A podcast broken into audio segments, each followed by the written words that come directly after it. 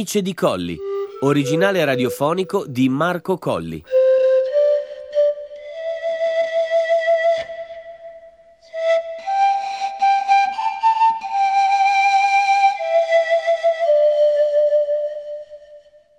Settima puntata.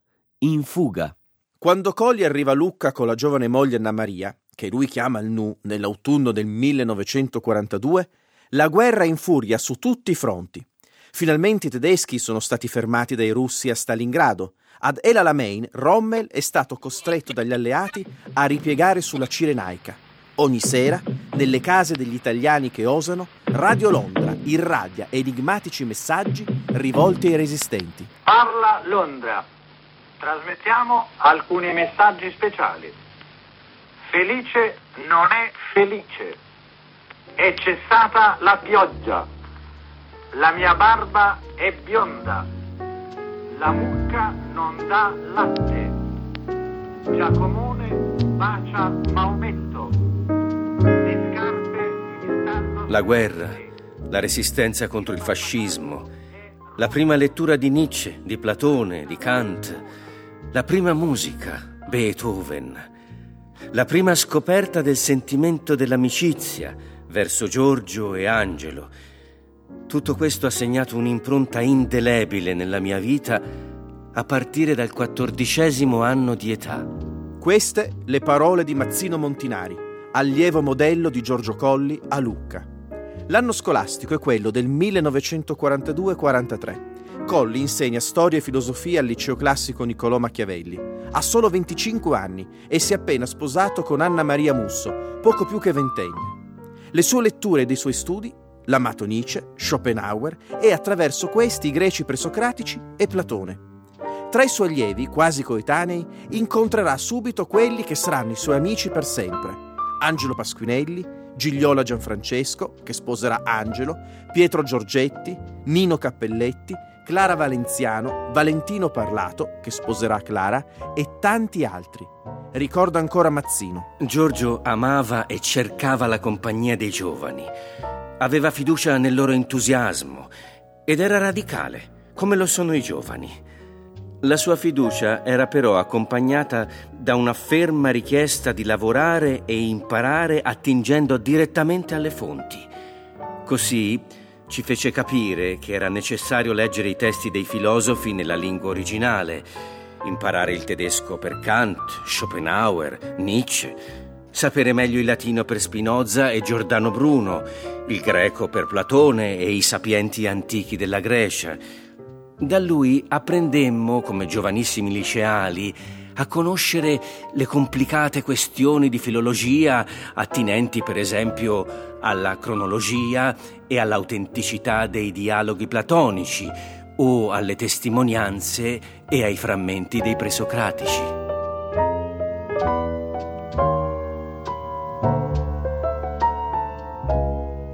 Racconta Clara, un'altra dei Paides, così si chiamavano fra di loro quei ragazzi riuniti intorno a Giorgio, il loro Socrate. Per ritrovare la vera sapienza antica, ci diceva Colli, bisognava attraversare vastissimi campi di stoppia. Questa era l'immagine che dava della filologia. Poi, dal momento che la sapienza dei presocratici era indicibilmente legata ai miti ed alla religione, era necessario sporgersi audacemente su quella voragine oscura per intuire, per capire. Qui gli appassionati, i dionisiaci, si aiutavano col vino. C'era chi si tuffava a capofitto nella voragine. Ma per Colli il pais perfetto era Angelo Pasquinelli, che dalla voragine andava e veniva con leggerezza e che coi presocratici si intese subito, tanto da pubblicare un'edizione critica di quei frammenti prima di morire a soli 29 anni. A proposito di Platone, poi, se la lettura collettiva del simposio ci rese famosi a Lucca, anzi malfamati, quella dell'Alcibiade ci fece capire quello che Colli intendeva quando diceva che dovevamo formare una comunità di amici uniti dal vincolo della conoscenza e da una particolare qualità dell'anima.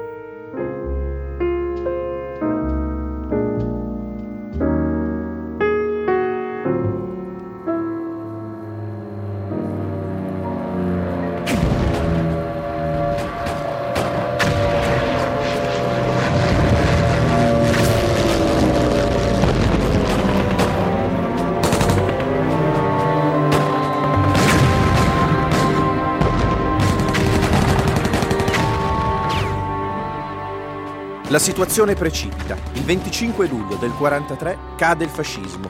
Molti possono finalmente esultare. Fra questi ci sono anche Colli e i suoi allievi, che manifestano più volte ed in più modi il loro antifascismo. Per questo motivo Montinari è espulso dalla scuola e picchiato dai fascisti che infine gli radono i capelli.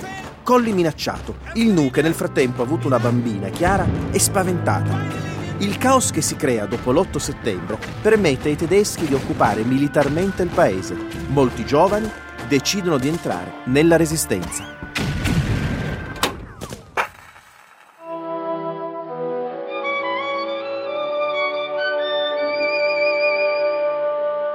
Il 4 aprile del 1944 a casa Colli si festeggia il sedicesimo compleanno di Mazzino. L'avevo detto io, questa è la signora Tozzetti. Abbassate la musica, subito. Ma chi è la signora Tozzetti? È la padrona di casa. Apri, nu, tanto ormai. Vado io. Ma non è possibile! Introduce tutti a sentire sto baccano. C'è gente che il giorno lavora e la notte vorrebbe a riposare, intesi? E poi che fa la creatura? Chiara, dove ti hanno cacciato ste senza Dio? Chiarina! Chiarina dorme. A lei la musica concilia il sonno. Vede, signora Tozzetti, io le capisco perfettamente le sue ragioni. Del resto tutti sanno che Beethoven non si può sentire se non a pieno volume, vero? Eh sì, sì. Che si fa? E si fa che io chiamo le guardie, ecco come si fa. Professore, dica qualche cosa, da lei. È il compleanno di Mazzino, per questo festeggiamo. Ci deve scusare. Anzi no, rimanga con noi. Ecco, signora Tozzetti. Mi permetta di offrirle una fetta di torta. Torta vera, eh? Mica torta di guerra. Farina, miele, uova, pinoli e uvetta. Roba buona, roba di contrabbando. E vado per la fetta di torta. Tanti auguri a te, tanti auguri a te, tanti auguri Mazzino, tanti auguri a te. Hai fatto il desiderio? Il mio unico desiderio, una tantum, sarebbe quello di sentire ancora una volta, una volta sola, il concerto per violino a tutto volume. Se la signora Tozzetti permette. Faccia pure Mazzino, suonate, suonate, sì, e tanti auguri. Eh, Buona, veramente buona. Buona, è vero. Eh, Ne posso avere ancora un pezzettino? Un'altra fetta per la signora Tozzetti.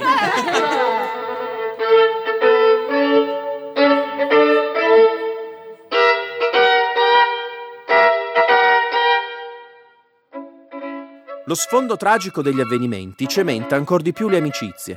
Molto tempo dopo, nel 1969, in una lettera a Colli da Weimar, dove lavora accanitamente all'edizione critica del Nietzsche, Montinari ricorda quel suo compleanno del 44, nella continuità di un legame. Caro Giorgio, ti ringrazio molto per la tua lettera, che è arrivata proprio il giorno del mio compleanno. Ringrazio anche Anna Maria dei suoi auguri, che ho sentito affettuosi, come sempre. Quando avremo un nuovo 4 aprile come quello di 25 anni fa, ricordi? Se non sarà giovane come quello, dovrà essere di nuovo nella riunione di tutti noi, vecchi e nuovi. E sarà bello ugualmente. Quella lontana festa, cui avevano partecipato in casa del maestro tutti gli amici, si era protratta fino all'alba a causa del coprifuoco. Era anche un congedo. Infatti, soltanto dieci giorni dopo, Giorgio appunta su un suo diario di quel tempo. 14444. Notizia catastrofica. 15444. Liquidazione Lucca. La sera di quello stesso giorno, Giorgio, già minacciato di morte, inaspettatamente richiamato sotto le armi della Repubblica di Salò, lui che era stato riformato, lascia la città, lascia il Nu e Chiarina. È diretto a Torino. Deve nascondersi, fuggire.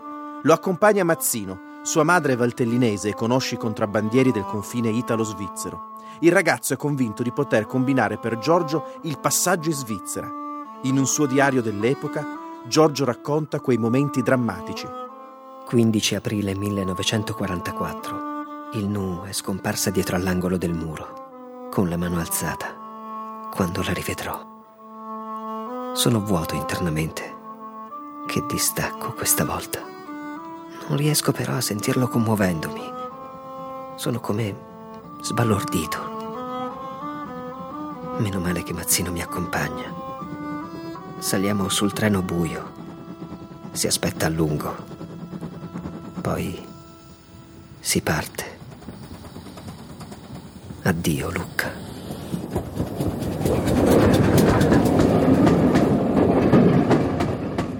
Siamo a Viareggio. Si scende in mezzo ai rottami, tutto è sconquassato. Mazzino ha terribilmente paura dei bombardamenti. Io sono tranquillo.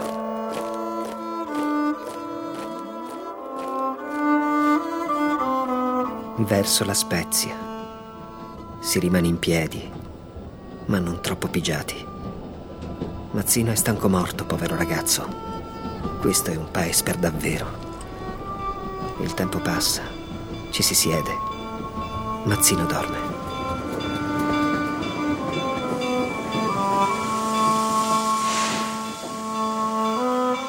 Sono le otto di mattina.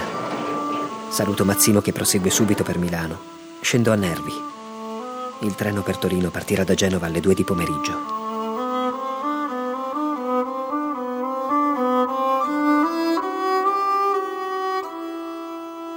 Tre giorni a Torino. Giorgio deve decidere il da farsi. Può nascondersi o cercare di fuggire in Svizzera. Suo padre, Giuspin, sua madre, suo suocero Emilio, lo zio Gigi, tutti lo consigliano di trovarsi un nascondiglio. Tutti sono contrari all'idea della Svizzera. Perplessità e discussioni. Giorgio vede i suoi amici, Casalegno è stato anche lui richiamato, Paolo Boringhieri, il futuro editore, gli dà l'indirizzo della madre svizzera a Zurigo e gli promette un documento falso. Carlo Musso invece è stato arrestato dalla polizia segreta e si teme per la sua vita. Povero Carlo. È stato arrestato dieci giorni fa a Milano. L'unico amico eroe che io abbia avuto. E dovrò perderlo. Continuano le discussioni in famiglia, aumentano i dubbi e le perplessità. Giorgio non sa decidersi. 18 aprile 44. Il secondo giorno è finito e nulla è stato concluso. Mentre quasi si va a dormire suona il campanello. È Mazzino. Dice di avere combinato tutto. Mi viene come una paura del passaggio in Svizzera. In fondo si rischia fortemente la vita. E poi, cosa sarà? «19 aprile, Rivara. Addii strazianti.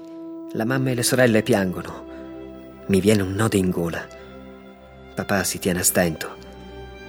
Questa partenza è più tragica di quella di Luca perché è l'ultima. Il Nu non ha pianto, se non un momento. Il Nu è forte e deve molto soffrire. Un ultimo saluto con il braccio levato dal cancello. La vita è dura e brutta certe volte, vorrei dire a Mazzino, ma non riesco a parlare.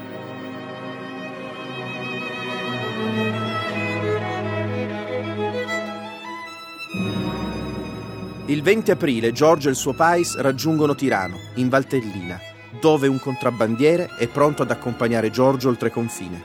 Si decide che Mazzino andrà avanti a tastare il terreno e ritornerà verso sera. Chiedo una camera all'albergo Petrogalli e sento il sospetto attorno a me. Mazzino parte e io mi getto sul letto. Voglio dormire, ma non riesco. Sono troppo agitato. Che ore terribili, che pomeriggio da incubo, che non vuole passare. Mi assale il dubbio di far male. Vorrei tornare indietro. È la paura. Vedo per la prima volta nella vita chiaramente la morte dinanzi a me. Pessimismo nero. Ebbene, venga pure la morte se la vita è soltanto questo. Devo scrivere al Nu. Le ho promesso una lettera.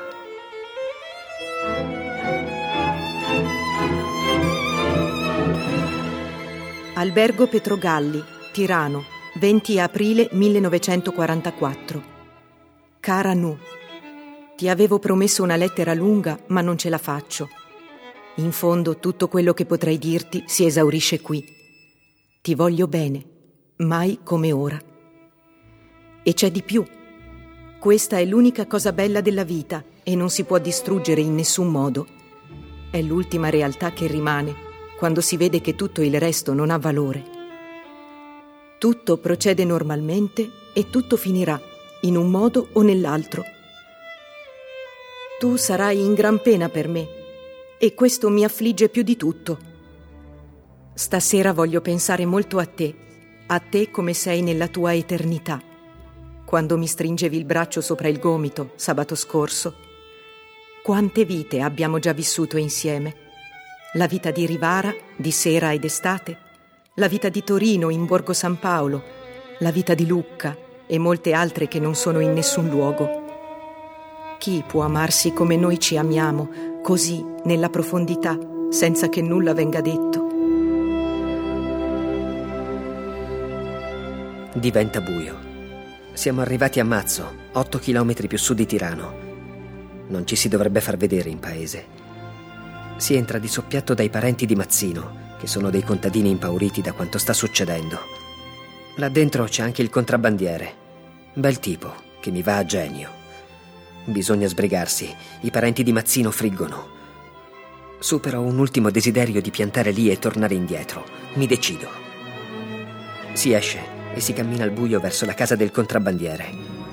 Non dobbiamo farci vedere insieme a lui ed egli ci precede in bicicletta.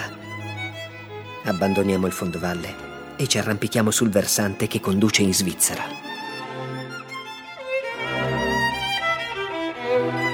Il Nice di Colli, originale radiofonico di Marco Colli, personaggi ed interpreti della settima puntata.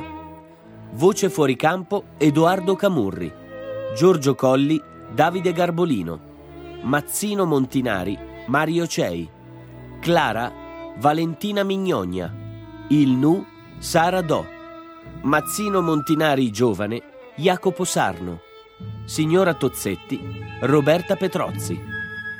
Presa del suono, editing e sonorizzazione, Thomas Chiesa. Regia di Marco Colli.